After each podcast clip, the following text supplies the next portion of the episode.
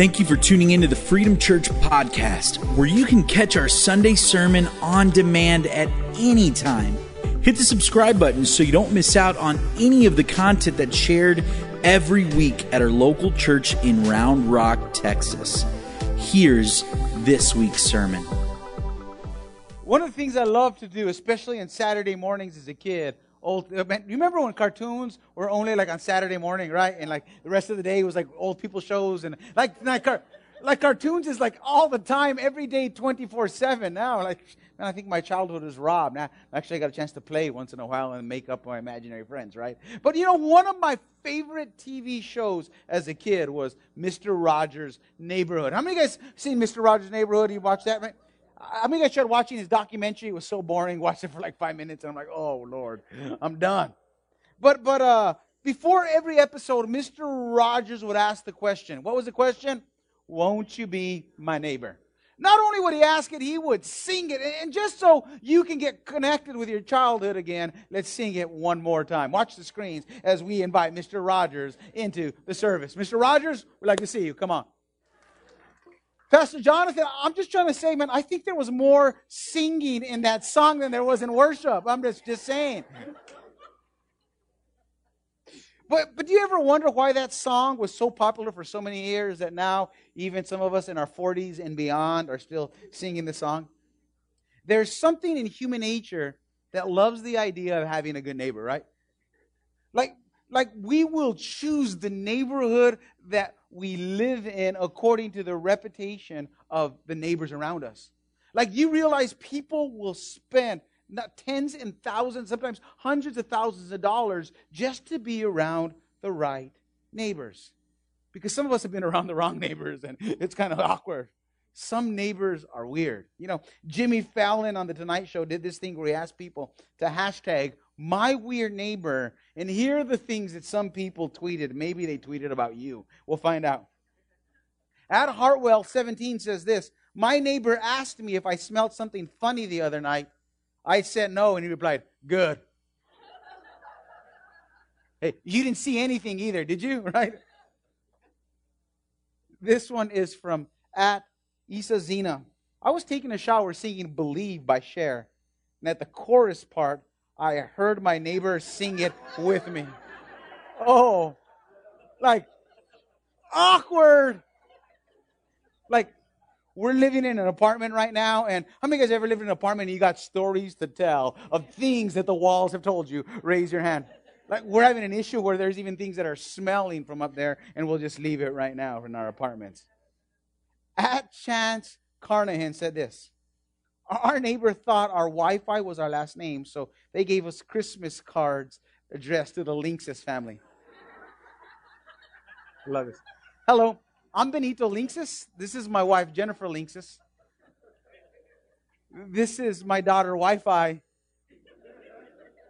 Here's my dog, password 123. Right, wifey? Right? Like, man, wow. Trying to be nice, right? And I love this. I think this is somebody in here at Desiree underscore Stint said this We threw our frisbee or ball over the fence by accident. When, if we ever threw our frisbee or ball over the fence by accident, we would get it back with a note attached saying, I hate kids. wow. Not a place to raise kids. See, everybody wants to be around good neighbors. But Jesus wants us to be good neighbors. Jesus said this about us that we are the salt of the earth, that we are the light of the world, that we are a city on a hill that cannot be hidden. That one of the opportunities and one of the things that God has called us to be as His church is good neighbors. How many of you guys want to be everything that God wants us to be? Let's pray and let's ask God to speak to us and challenge us. Lord, we're your children. And we want to be everything that you called us to be. And this morning, my God, would you challenge us? So, God, would you speak to us through your word one more time how we can reflect who you are, my God? Amen. Jesus answered the question of what a good neighbor looks like in a story that we all know, very popular story called the Good Samaritan. In the story of the Good Samaritan, Jesus gives us a picture. He gives us the attitudes and the attributes of what a good neighbor is. The story is found in Luke chapter 10. And to truly understand what Jesus is trying to say, we must look at the conversation to let him to share into the story of the Good Samaritan. So turn with me to Luke chapter 10, verse 25, as we really dig into this parable. It says this On one occasion, an expert of the law stood up to test Jesus. Oh Lord! Like, how many guys know one of the fun things about the Bible is just you know all these people tried to test Jesus, and Jesus like mic dropped them all. He like chin checked him. He tried to come to Jesus. He's like Floyd Money Mayweather. Don't mess with me. Can't touch this, right? Man, like this guy should learn. And the disciples are like, oh, this ain't to end well for him. Like, you ever had that friend that somebody messes with? And you're like, dude, don't mess with him. You don't know what you're getting into. This teacher of the law, he's wanting to know. He's trying to test Jesus. And he asked, what must I do to inherit eternal life? And this question is a trap. He wants Jesus to say something like this like, The law doesn't matter. All you have to do is accept me and you'll go to heaven. Eh, because they want Jesus to be accused of blasphemy. But Jesus avoids this trap because he's so smooth. You can't mess with Jesus. He's Mr. Mic Drop. He invented the mic drop. And he avoids their trap by setting one of his own. It's never good to test Jesus. And I love how Jesus responds to tough questions. Verse 26. He says, Yo, what is written in the law? He always pushes his back on the other person. You're coming at me hard. What's written in the law? How do you read it, bro? Two ways to respond. You can go over 600 of the Old Testament laws one by one. Or another way to do is to summarize it the way that Moses did it. And the man, verse 27, he answered, Love the Lord your God with all your heart, with all your soul, with all your strength, and all your mind, and love your neighbor as yourself. You have answered correctly, Jesus said. Do this and you will live. See, instead of pointing them to the law, Jesus points to the heart. If he would have simply put a set of boxes to check out or the behavior pa- patterns, this man wanted a box to check and a task to accomplish. But when you see the fulfillment of the law as a hard issue, who can say, I've fully been devoted to Jesus my whole life and God my whole life. I fully love my neighbors. I put them above myself every single time. Who can say that? None of us can. But this man doesn't learn. It's like, many of you ever had that? Just Come on, stop there. Stop there. But not this guy. Look, verse 28. But he wanted to justify himself. You're like, dude, stop it. I could imagine Peter saying, Oh, bro, please don't have him tell you one of those stories. Because when he gets into that story, you're not going to like what he says. I did that in forgiveness one time, and oh, I'm never going to talk about forgiveness again. He wanted to justify himself, so he asked Jesus, And who is my neighbor? The man feels the pressure. So he tries to avoid the question by asking, Who's my neighbor? Is it my Facebook friends? Is it the people that follow me on Instagram? Are you talking about my neighbors in my neighborhood? He wants a checklist. And Jesus drops a story. Here it goes, verse 28. In reply, Jesus said, A man was going down from Jerusalem to Jericho. We talked about Jericho in the Joshua series, and uh, this is the and uh, there's a stretch of road that was known to everybody that he was hearing this. See, the road to Jerusalem to Jericho was steep and dangerous. It's not a good place for travelers. It had a lot of hills, it had a lot of caves, and there was a pass on this road that was known to everyone called the Pass of Blood. Because so many people got robbed and killed on that path. So when Jesus said there was this road, he's talking about the most sketchy road out there. He says, and when he was on this road to Jericho, he fell into the hands of robbers. They stripped him of his clothes. They beat him. They went him. They, they, they left him there half dead. And in this attitude of the robbers, we see the first attitude that people have towards others. Here's the first attitude. What your, what's yours is mine, and I'll take it. There are people that live like this all the time. We read the headlines and we see these scandalous activities, these crazy things. They exploit others, they abuse others for their pleasure and their desires. They take people's money. Sin and selfishness is at the root of this attitude. And sadly, it's part of the reason our culture is falling apart because there's a culture out there that says, What's yours is mine and I'll take it. And there's people that are taking, taking, taking, and it causes culture. It causes our culture to be in ruin. But then the Bible says there's another attitude because it's verse 31. A priest happened to be going down the same road. It's interesting. He calls a priest here, a religious person. And when he saw the man, notice, he passed on by the other side. And not only does he bring a priest in here, he talks about a Levite, the other religious person. This person was born with the, with the obligation to lead God's people, to be part of the set, set apart people that would lead God's people in prayer and praying and seeking God. And so to a Levite, when he came to the place and he saw him, he passed by on the other side. This was a Jewish man telling the story that was on the road, and the very people that were supposed to help you, the very people that were supposed to have your back, did not help you. Have you ever had a homie that you're in a difficult situation and like these are it's one of your ride or die boys, and man, when it was time, they flew and they wouldn't even buy you, they wouldn't even have your back. And this is what's happening. Why would the religious leaders do this? It's not that they were bad guys. But when confronted with the need, they avoided it and they kept on walking. Why? Why did they go to the other side? Because they're smart. Because the Bible specifically tells us Jesus said that man was still alive. And if he was still alive, this incident had just happened. These people can be hiding out in caves. They could be exploiting him. It could be a trap. And if they would go down there to help this man, they could be hiding out in a cave. They could be in danger themselves. And who would they be? How would they even do that? Why would they put themselves in danger for a stranger that they've never met? And these two guys illustrate the second attitude we see when we see the needs of others and neighboring. This attitude is what's mine is mine and I'll keep it. Most people live with this attitude. I'm just going to mind my own business. I'm going to do my own thing. I'm just going to grind. I'm just going to care. I'm not hurting anyone, uh, but I'm not going to help anyone. you know, I'll help as long as I know them, and as long as they can help me, I'll help them. But hey, helping a stranger, it'll inconvenience me. It'll cost me. It's to risk me. Don't get me wrong. I want to help other people. I've heard Brandy Tuesday come up here and I've heard her share about the girls that she's rescuing in sex slavery all across the world. But man, you know what? I, I got a lot of bills. I got a lot of things. I got my own kids. Like, how can I inconvenience myself and give consistently to that? I, am not going to do that. That's asking a lot. I know there are troubled youth in our city that the Williamson County Juvenile Detention Center and Sammy's always saying they need mentors and leaders. But you know, I'm busy. I got my own kids and I got to take them to cheer and I got to take them to soccer and I got to take them to football. I got to do all these different things. Like, man, I know somebody should take time for them, but not me. Because this is what we say, man, I'm in a season uh, where it's just me. I, I got to take care of me, and this season's lasted for 35 years now, right? People with this attitude only give as long as it is convenient, as long as it doesn't cost them. And most people just live right here.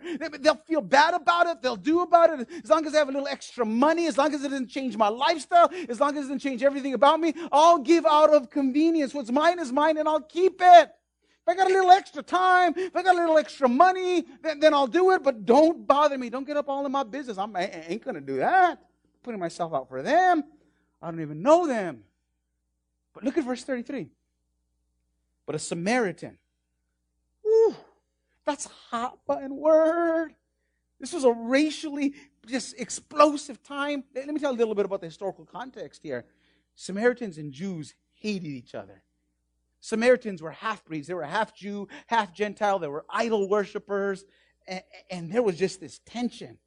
And now Jesus is making a Samaritan part of the story.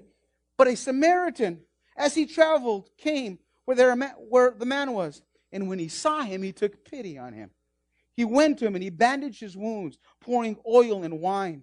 And then he put the man on his own, look at that, his own donkey. He took him to an inn and took care of him. The next day, he took out two silver coins and gave them to the innkeeper. He said, Look after him, he said. And when I return, I will reimburse you for any extra expense you may have. And at this moment, that teacher of the law is like, What did this guy do? The Samaritan is the protagonist in this story. He is the hero. See, a Samaritan and a Jew, they would never help each other. They were mortal enemies. They had a deep hatred towards one another. Yet, the Samaritan in this story looks beyond the racial and religious barriers. He looks beyond all the barriers that were there in the culture and he stops to help them. And remember the question that Jesus is answering through the story. The question is, what does it mean when God says, love your neighbor? And Jesus is saying this I want you to meet the needs of people that don't believe like you, that don't act like you, that don't look like you, that don't vote like you. It'll inconvenience you. It'll cost you. It'll take up your time. It'll cost you sleepless nights. You know, those are the people that what it means. Those are the people that love. You know who that is? That is everybody. We don't get to pick and choose the people we hang out with. Because it's easy to love our friends, but loving someone who is different than us makes us feel uncomfortable. Like, see, if all your friends look like you, talk like you, are the same age like you, have all the same interests as you, you are not living out the gospel. One of the things that I say here at Freedom Church, and it's right out of the heart of God, every person matters to God. And if they matter to God, they must matter to us. It doesn't matter what ethnic background you come from. It doesn't matter what social economic background. It doesn't even matter what you believe. You matter to God because we believe that Jesus is the hope of the world. Man, we need to be a church and we need to look around here. And the moment we stop looking like Walmart is the moment we start becoming a club and we're no longer a church because Jesus died for all people of all places, of all backgrounds. Jesus loves loves everyone.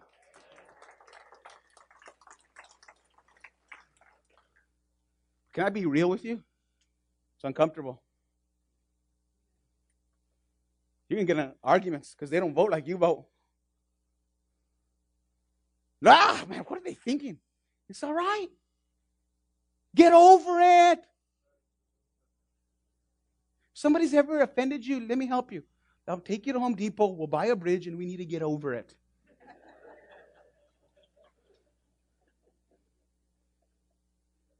Not everybody thinks like you think. Not everybody came from your background. Not everybody has your worldview. And let me tell you, it is absolutely okay. And I pray. Let me just pray right now, Lord. Mighty God, do that in this church. Oh Lord, make it a place of prayer for all nations. From all over the world, from all over backgrounds, no matter where they came from, God, people that even make us feel uncomfortable, Lord. This is not about us, it's about you and your love. Oh God, stir us. Ask Him right now, Freedom Church. I just feel to pray. Lord, stir us, God, with love for people. Oh, say this. Raise your hand if you're brave enough. Inconvenience me for the needs of people. Just raise your hand. Lord, inconvenience me. Call me to sacrifice. Amen. These are, these are dangerous prayers. I'm telling you, they're dangerous. See, the attitude of the Samaritan is the attitude that we need to have. What's mine is God's, and I'll share it. Freedom Church, nothing you have is yours. That intellect, the money, the re- nothing is yours the drive you have, man, the success, God gave you everything. I promise you, one day you'll realize it's not you. You didn't make yourself, you didn't strap yourself out. God has given you everything. And He's called you to steward it. And to me, it's absolutely fascinating in the st- strategy in the mind of Jesus in telling the story that Jesus puts two people in the story that were very religious and very moral and very respected a priest and a Levite. In the jobs of the priest and the Levite, if you look at the laws that Moses set up, they were to distribute money, they were to meet the needs of the poor, they were to care for those around them. But what Jesus is saying very plainly here, he's saying religion and morality can't give you this type of attitude. It can't make you love your neighbor, especially when it comes to the radical cost of helping others, even when your life may, might be in danger, when it's going to inconvenience you. Jesus is saying this religion and morality can only take you so far. It might make you feel bad for a little bit. It might make you help a little bit. It might make you give out of your excess, but its actions are driven by guilt. We think I have so much, and the people in other countries, they have so little. My neighbors have so little. The neighbors over there, the people of the city there, they don't have so much, and they need me. So I'll help them, and we help them so we can feel better about ourselves, because we feel better about ourselves when we give, but it's the wrong attitude. Let me ask you a question Is anyone feeling guilty right now because you're not helping people like you should? You are, stop. Stop it. Everything that God wants to do in your life, this will set you free, should never come from guilt. If it's from guilt, it's not God. Jesus is not trying to make the teacher of the law feel guilty with this story.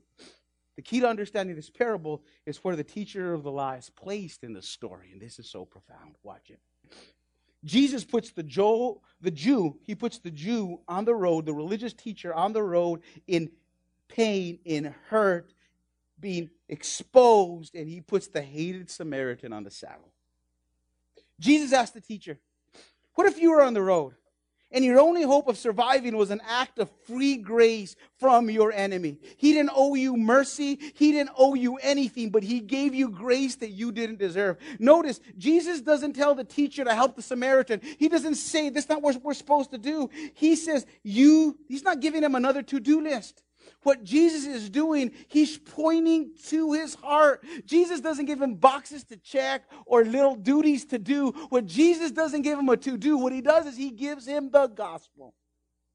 He says, What if you were saved from death by someone who owed you nothing but rejection? Only then would you get up and look at the world different and see everyone differently. Only then would you get rid of the religious attitude and the pride that makes you judgmental and look down on others. Jesus saying, You can never live with this attitude. What's mine is God, and I'll share it until you've experienced the free act of grace yourself. This only comes from having an encounter with Jesus and experiencing the gospel. See, being a good neighbor has nothing to do with a duty issue, it has everything to do with a heart issue. Look at the text. Remember the question the religious leader asked Who's my neighbor? And look at how Jesus changes that question at the end. Watch it. Verse 36. Which of these do you think was a neighbor? that dude is so ticked off, he had to go in and have a discussion with Jesus. The expert of the law, he, he has to choke up his answer. he can't even say the word Samaritan. You look at verse 37 the one who had mercy on him. That's what he says. He can't even say the word Samaritan. And, and the real meaning of the parable comes out. Jesus is the real Samaritan when we were dying on the road because of our sinful choice. He came and had compassion on us, even though we were his enemies because of our sin. The Bible says we were at enmity with God. He rescued us, he bandaged us, he poured himself into us, his oil and the wine of his spirit. And it's not until you've experienced that type of grace that you will live out that type of grace towards others. And the big idea of this passage is this if your gospel isn't touching others, it hasn't touched you. If the radical free grace of God that has changed and transformed, if, if, if, if, it is not explosive, if it is not flowing out, if it is not meeting needs, if it is not going to the broken and the hurting, you really don't understand the gospel, is what he's saying. If you haven't experienced this type of grace and mercy and love, it's impossible to give it to others. And I love Jesus because Jesus doesn't give us all these things to do. He gives us a God to behold. He gives us a gospel to be amazed at. And it drives us and it changes the very core of who we are. And it causes us to do things that we could never do on our own and that religion could never do in us. Because everywhere we go as Christians, we have the Spirit of God in us. We've been touched by grace and mercy and love. And Jesus is saying, whether we're on the job or at school or in our families, that the gospel should flow out of us. It's got to touch others if it's touched us. I want you to see a story of how somebody in our church was touched by the gospel and he was able to touch those closest to him. Watch the screens.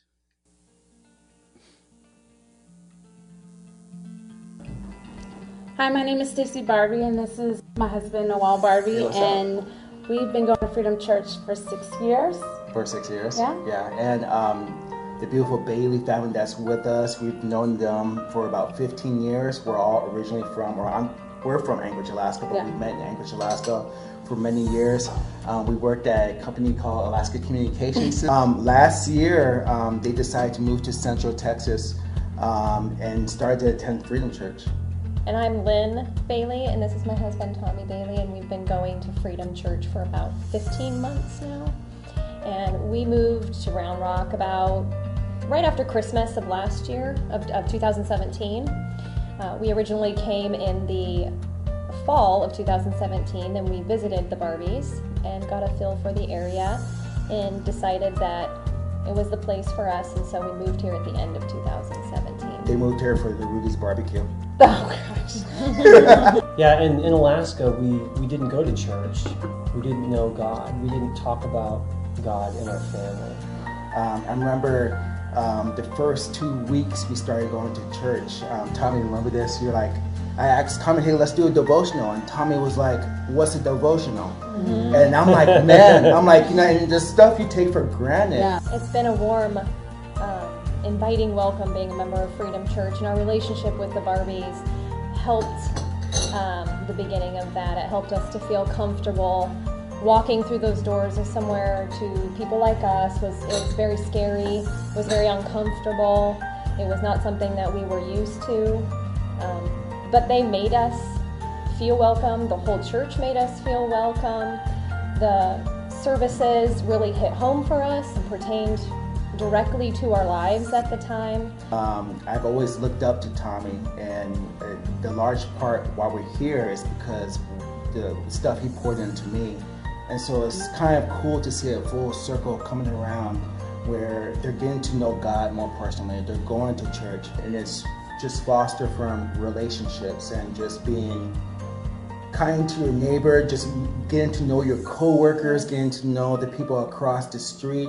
Um, who would have thought 20, 15, 20 years ago um, we will all be in Central Texas worshiping God together?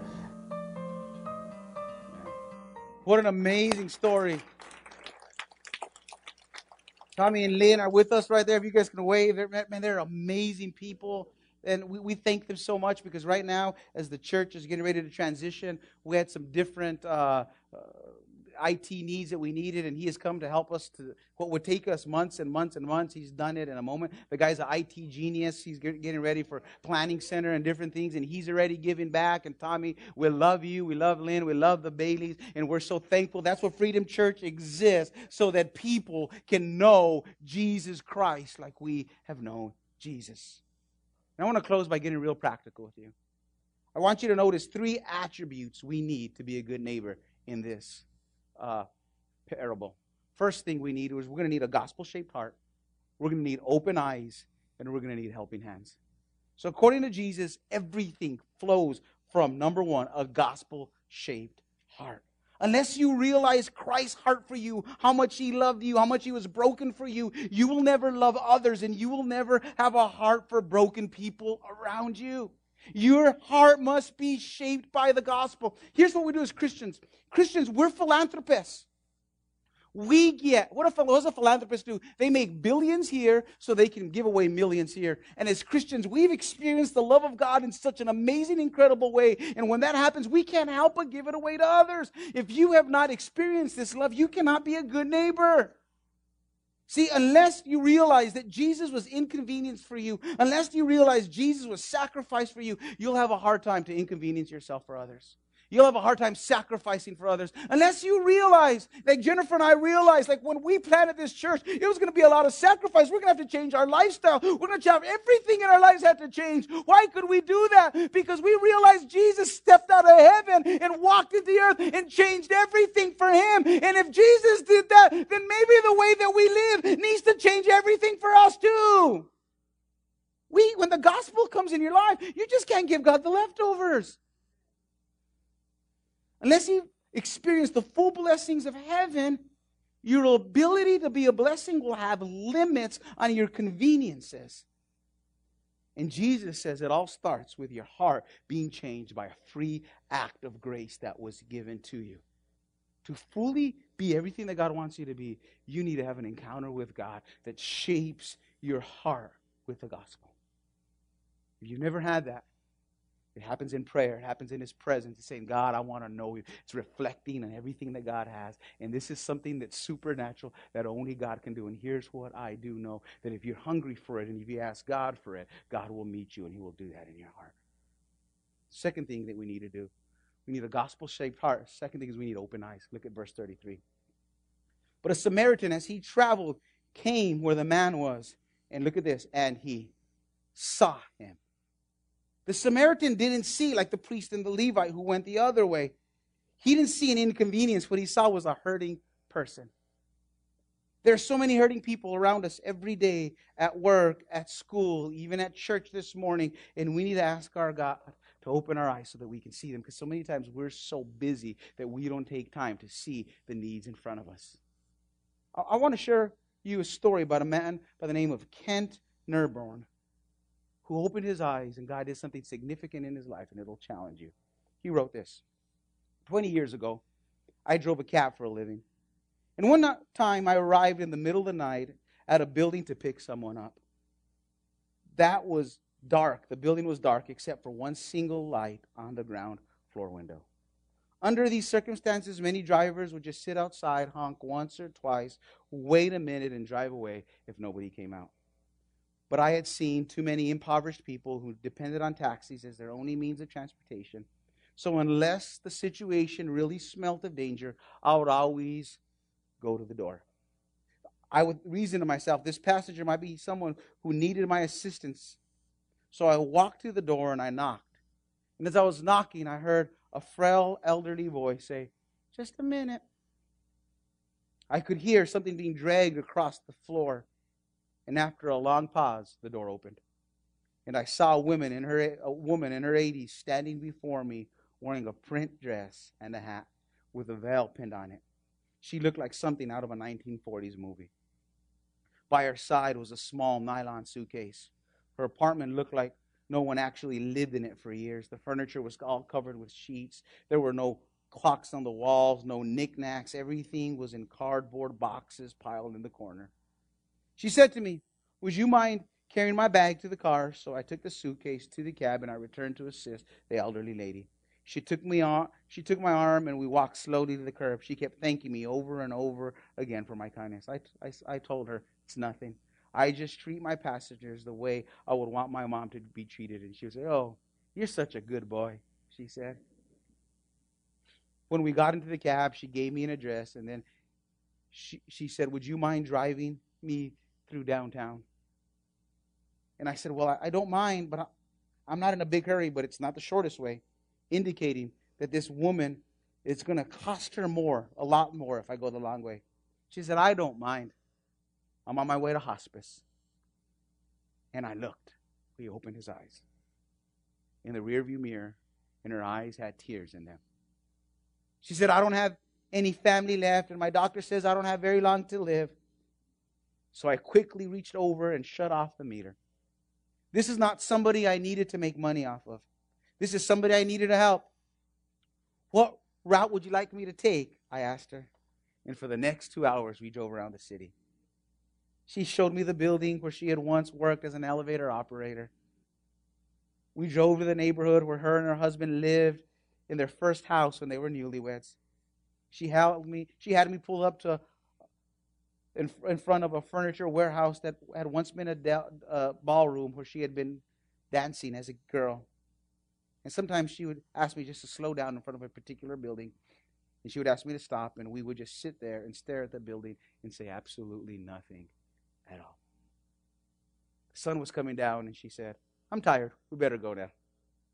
I drove in silence to the address she had given me. When I arrived at the building, they must have been expecting her because two men came out ready to help her into the building with a wheelchair. How much do I owe you? She said. I reached in, and she reached into her purse and I said, Nothing. She said, No, you got to make a living. I must pay you something. He said, There are other passengers that I can make a living off of. Almost without thinking, I bent over and I gave her a huge hug. She held on to me so tightly she wouldn't let go. She said, You gave an old woman a little moment of joy one last time. Thank you. And she squeezed me. As we left, I squeezed her hand and I walked into the dim morning light. And I didn't go back to work that day. I drove aimlessly around, lost in thought for the rest of the day. What if that woman would have got an angry driver? Or one that was impatient to ready to end his shift? What if I refused to take the run? What if I only honked once or twice? And what if I never went to the door? And this is the part I absolutely love about the story. On a quick review, I don't think I have done anything more important in my entire life than that one single act. See, we are so conditioned to think our lives revolved around great moments, but great moments often catch us unaware, beautiful wrapped in what others consider a small one.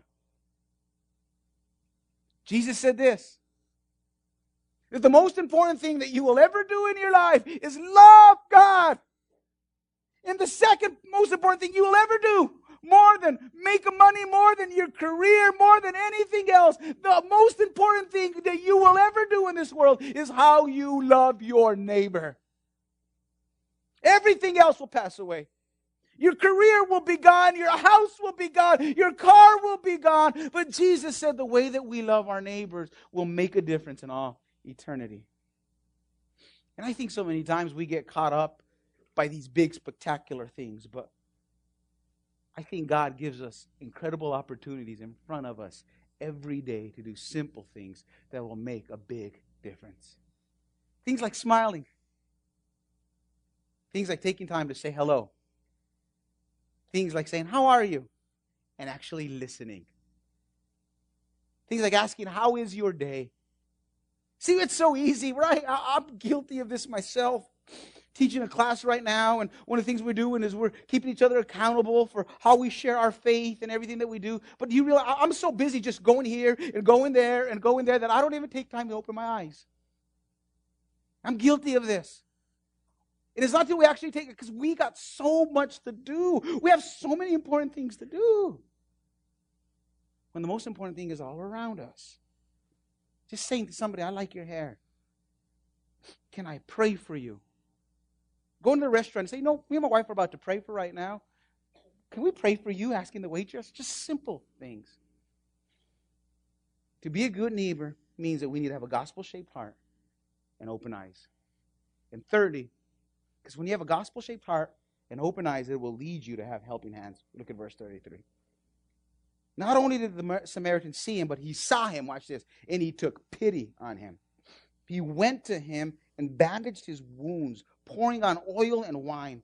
Then he put a, the man on his own donkey and took him to an inn and he took care of him. See, indifference makes an excuse, but the gospel always makes a difference. The gospel shaped heart will open your eyes and you won't just see the hurting, it'll cause you to extend a hand. It always the, the gospel shaped heart doesn't just walk by, it stops. See, so many times we focus on following the steps of Jesus. I think sometimes we sometimes need to just focus on the stops of Jesus. What caused Jesus to stop and take notice? In the first century, there's an emperor by the name of Julian who was upset that Christianity was spreading and growing and paganism was shrinking. And he wrote this in a letter to a friend in an ancient document. Do you know why the religion of the Greeks does not prosper? We do not observe how the charity of the Christians to strangers has done the most to advance their cause. It is disgraceful that these Christians support our poor in addition to their own, while everyone can see that our co religionists lack aid from us. What he's saying is that Christians help others generously. They aren't stingy with their good deeds. They do amazing things that they're different. There is something about Christians that is so contagious, that is so amazing, that they're just so different. And my question to you this morning is this Could it be said of you that you're a good neighbor? Growing up in a small town, you always remember your neighbors. You always remember everybody. You always remember the town drunk because every town has a town drunk. In my town, his name was Wayne. Every night, you would be sure to see him wobbling through the street, about to get run over. He was dirty, had the strongest stench of alcohol I'd ever smelled, with all kinds of other uh, stenches around him. It was hard to be around him for long periods without gagging. See, we all know the town drunk's name, but do we get time take time to know his story? Do we get time? Do we take time to know him? See, Wayne no, had no place to live. He spent all his money on liquor. See, and my grandpa, who was an incredible example to me, would invite Wayne over to his house. He would let Wayne use his bathroom and his towels and take a shower and he'd get cleaned up. See, my grandpa loved Wayne. You know why? God opened his eyes to get to know him. He found out about Wayne's story. Wayne was an orphan. He grew up at five years old. He was on the streets with nobody to care for him. Nobody ever loved Wayne. All he knew was alcohol, and he would drown his sorrows in liquor. So my grandpa would care for him. You know why? Because my grandpa grew up an orphan too. He knew what it was to be lonely and hungry. He knew what it was to have no family. And one of the things that my grandpa was the most proud of, he said me, which means my son, do my name proud. Be a frescas, he would say. He was so proud that his name and his family would live on forever. And every Christmas and Thanksgiving, Wayne would come over to Grandpa's house for family dinner. He was part of the family. Grandpa would use his resources that he had, his little resources that would have. He'd give him extra jobs. He'd have him clean the garden and help him in his thing. And Grandpa loved Wayne so much, he had a little extra trailer and he put it on his property and he let Wayne stay there because he could not handle the fact that Wayne would be with no place to lay his head. Grandpa was an incredible example of who Jesus was the way he cared for his wife, the way he cared for people. Several years ago, my grandpa passed away. I went back home to speak at his funeral. It was amazing. The biggest church in town, everybody was there. It was packed up. I can close my eyes and see the people just lying, even the walls. Remember, the judge of the city was there, city council members were there, pastors that weren't even his pastors were there. But the person that caught my attention who was there was sitting in the front row with the family, cleaned up, and for the first time sober with his head down crying uncontrollably. You know who it was? Wayne. Wayne was weeping because he knew that my grandpa had loved him and cared for him and invited him to be part of the family. See, grandpa's helping hands and loving heart had an impact on Wayne, and I thought to myself, you know, one day I'm going to die. I said, I wonder who's going to be at my funeral. I wonder who'll be there. See, when you were born, you cried and everybody was happy. But when you die, will everybody cry because of the impact and the, and the life that you lived? And will you be happy that your life made a difference? See, notice in verse 35, the Samaritan tells the innkeeper, look at this. He says, Look after him, he said. When I return, I'll reimburse you for any extra expense that you may have. See, I want you to notice he's committed to him for the long haul. This is not just a handout. This is not just a box to check. This is a relationship. I'm coming back. See, people are not projects, they are people that we love that are created in the image of God, that we are to love and care for. So, my question to you this morning is what is God calling you to do? What is He stirring in your heart? Who is He calling you to serve with your time and your talent and your resources? Maybe He's calling you to foster, adopt a kid, and give them a family. Maybe he's calling you to mentor a kid in the Williamson County Juvenile Detention Center or one of the families, right? This week, this Thursday, we're going to meet with Judge Larson and Family First, Sonia and Samantha and myself, and we're going to talk about how we can mentor some of the families in the Juvenile Detention Center that are going through that. Maybe God's calling you to mentor one of those families. Maybe He's calling you to reach out to a neighbor. It starts this, this Sunday. We have an opportunity to love on our new neighbors. Man, God, there's 770 four homes, I think, in that area. Wednesday, I got a chance to meet with the Greg and Katie and some of our city leaders.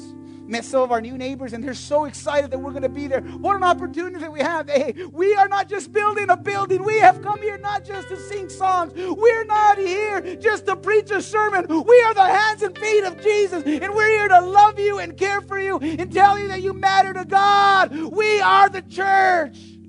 We're alive. What if we do that? Let me challenge you next week when you're there. Open your eyes. Extend a helping hand. And I'm not saying you might share the gospel, but maybe God might put somebody in your heart and you pray for them for the next year, the next two years. See the needs. Who knows? Our neighborhood isn't a project. The city isn't a project. There are people that we love.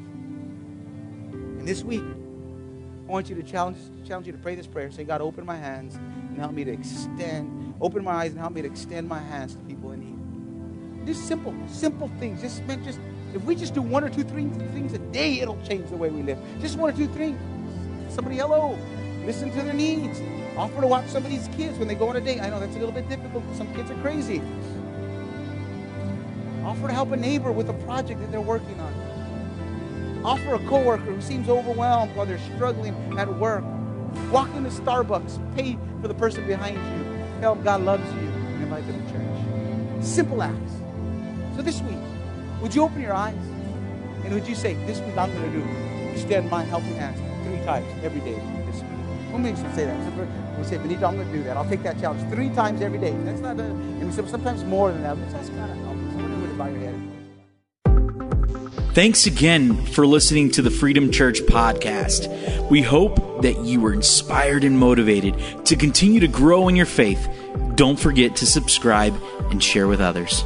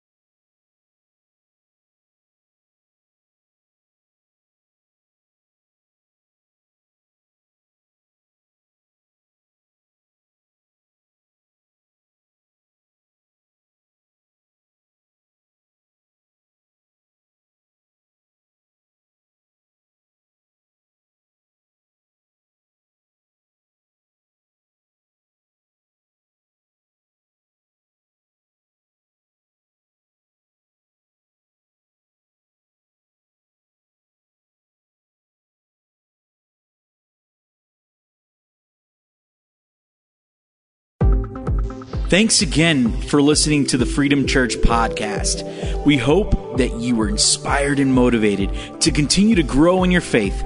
Don't forget to subscribe and share with others.